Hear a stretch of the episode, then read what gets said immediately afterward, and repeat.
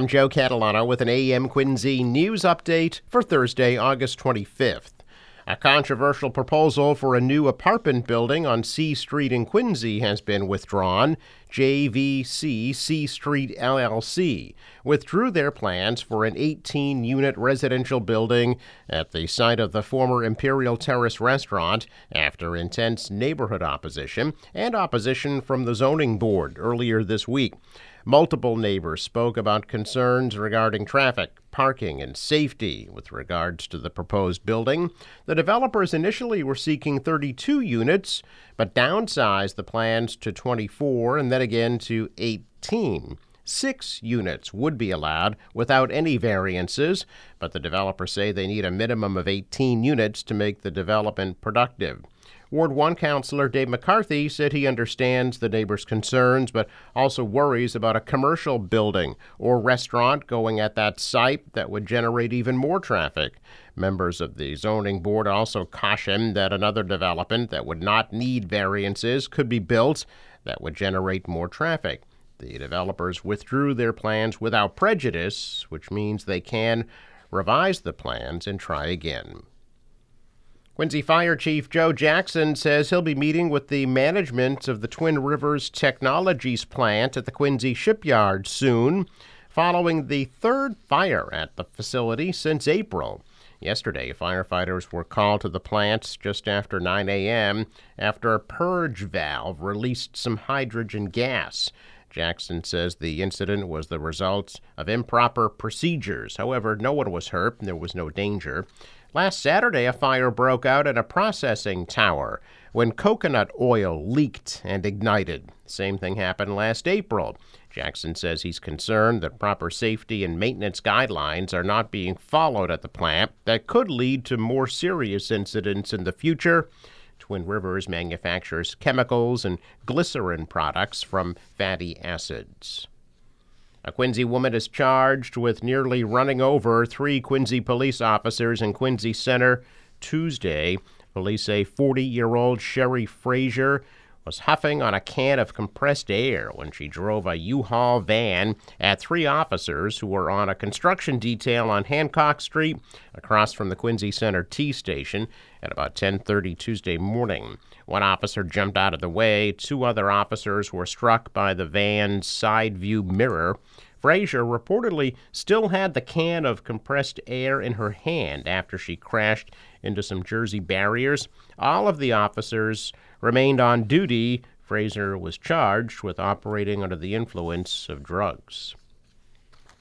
MBTA officials announcing plans to reduce fall bus service on up to 43 bus routes as the transit agency grapples with a shortage of drivers. The fall bus service schedule, which takes effect August 28th, aims to line up the service offered with the number of available drivers. 43 bus routes will see decreased frequency at various points of the day compared to just 2 that will operate with more frequent service than they did during the summer. 9 routes will experience some routing changes, and over 30 routes will see departure time changes.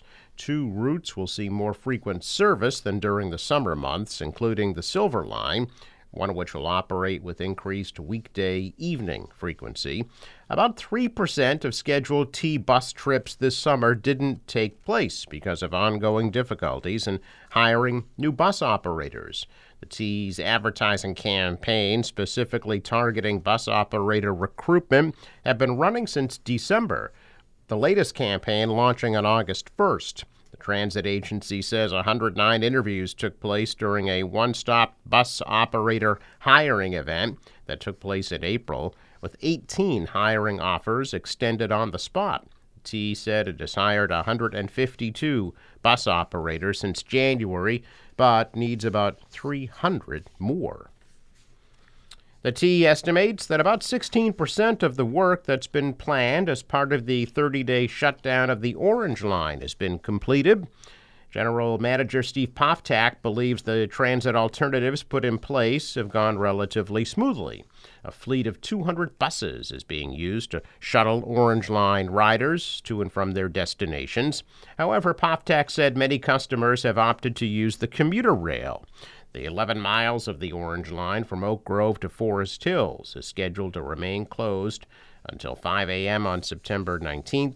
Planned projects include track repairs to eliminate slowdowns, upgrading signals, replacing infrastructure, and repairs or upgrades at various stations as part of what the T calls major revitalization and safety work on the Orange Line. Poftak said crews completed rail replacement between the Downtown Crossing and State Street stations this past weekend. The T is providing shuttle buses between stations. The city has set aside designated bus-only travel lanes on some streets. Commuter rail lines are also running with increased frequency. Officials say they can squeeze work that would have normally taken 5 years into this month-long process. However, Poftak said the ongoing work on the Orange Line would not allow the T to return to normal weekday service after the 30-day shutdown. Opponents of Massachusetts' new law opening access to driver's licenses for all residents regardless of legal status starting next summer say they have collected more than double the number of signatures required to put a repeal question on the ballot for voters in November. Governor Baker vetoed the legislation in May, but in June, the House voted to override the veto. The Senate followed suit the next day. Opponents of the measure delivered their petitions to Boston City Hall yesterday. They've gathered over 100,000 signatures. In Massachusetts, 40,120 signatures are needed to force a public vote on whether to repeal the law. Local elections officials have already started reviewing the petition signatures, and state officials will be doing the same thing. If it makes the ballot, the issue would appear as question 4. That is expected to be finalized within a couple of weeks. While they wait, supporters of the law are fundraising for what will likely be a short but expensive campaign. They're hoping to raise $1 million. The owner of one of Boston's most beloved and iconic traditions has died. Boston Swan Boat owner Paul Paget died Monday at the age of 99. The Paget family has owned and operated the boat since 1877. Paul Paget, a World War II Navy veteran, is survived by his wife of 70 years, Marilyn, and 5 children, 11 grandchildren, 10 great-grandchildren. Paget's daughter, Lynn, is the current president of the Swan Boats. The boats returned to Boston's Public Garden Lagoon this past April for their 145th season, the first full season since 2019 because of the pandemic. The Swan Boats were launched in 1877 by Paul Paget's grandfather, Robert Paget, an Irish immigrant and shipbuilder who was inspired by the opera Lohengrin. The 6 boats that comprised the fleet were built between 1910 and 1992 with materials including iron, oak, brass, and copper. Check of business news this morning, and stocks rebounded. The Dow was up 59 points. The Nasdaq rose 50. The S&P added 12. Asian stocks gained as Wall Street and global markets wait for a highly anticipated speech from the U.S. Fed about interest rates at the end of the week. The dollar fell, the euro was flat, oil at $95 a barrel. Sports, Blue Jays beat the Red Sox again 3-2 in 10 innings. They'll wrap up the series at 7:10 tonight at Fenway Park. Forecast from the National Weather Service. Today, partly sunny and quite warm, a little less humid, high near 90 degrees. For tonight, partly cloudy, a low 65. Tomorrow, hazy, hot, and humid with storms around, high of 87. Saturday, partly sunny, high 78. Sunday, mix of sun and clouds, high 80. For the boater, waves about a foot. Light northwest wind becomes southeast later today, high tide 11:10 a.m. Sunrise at 6:01, set at 7:29.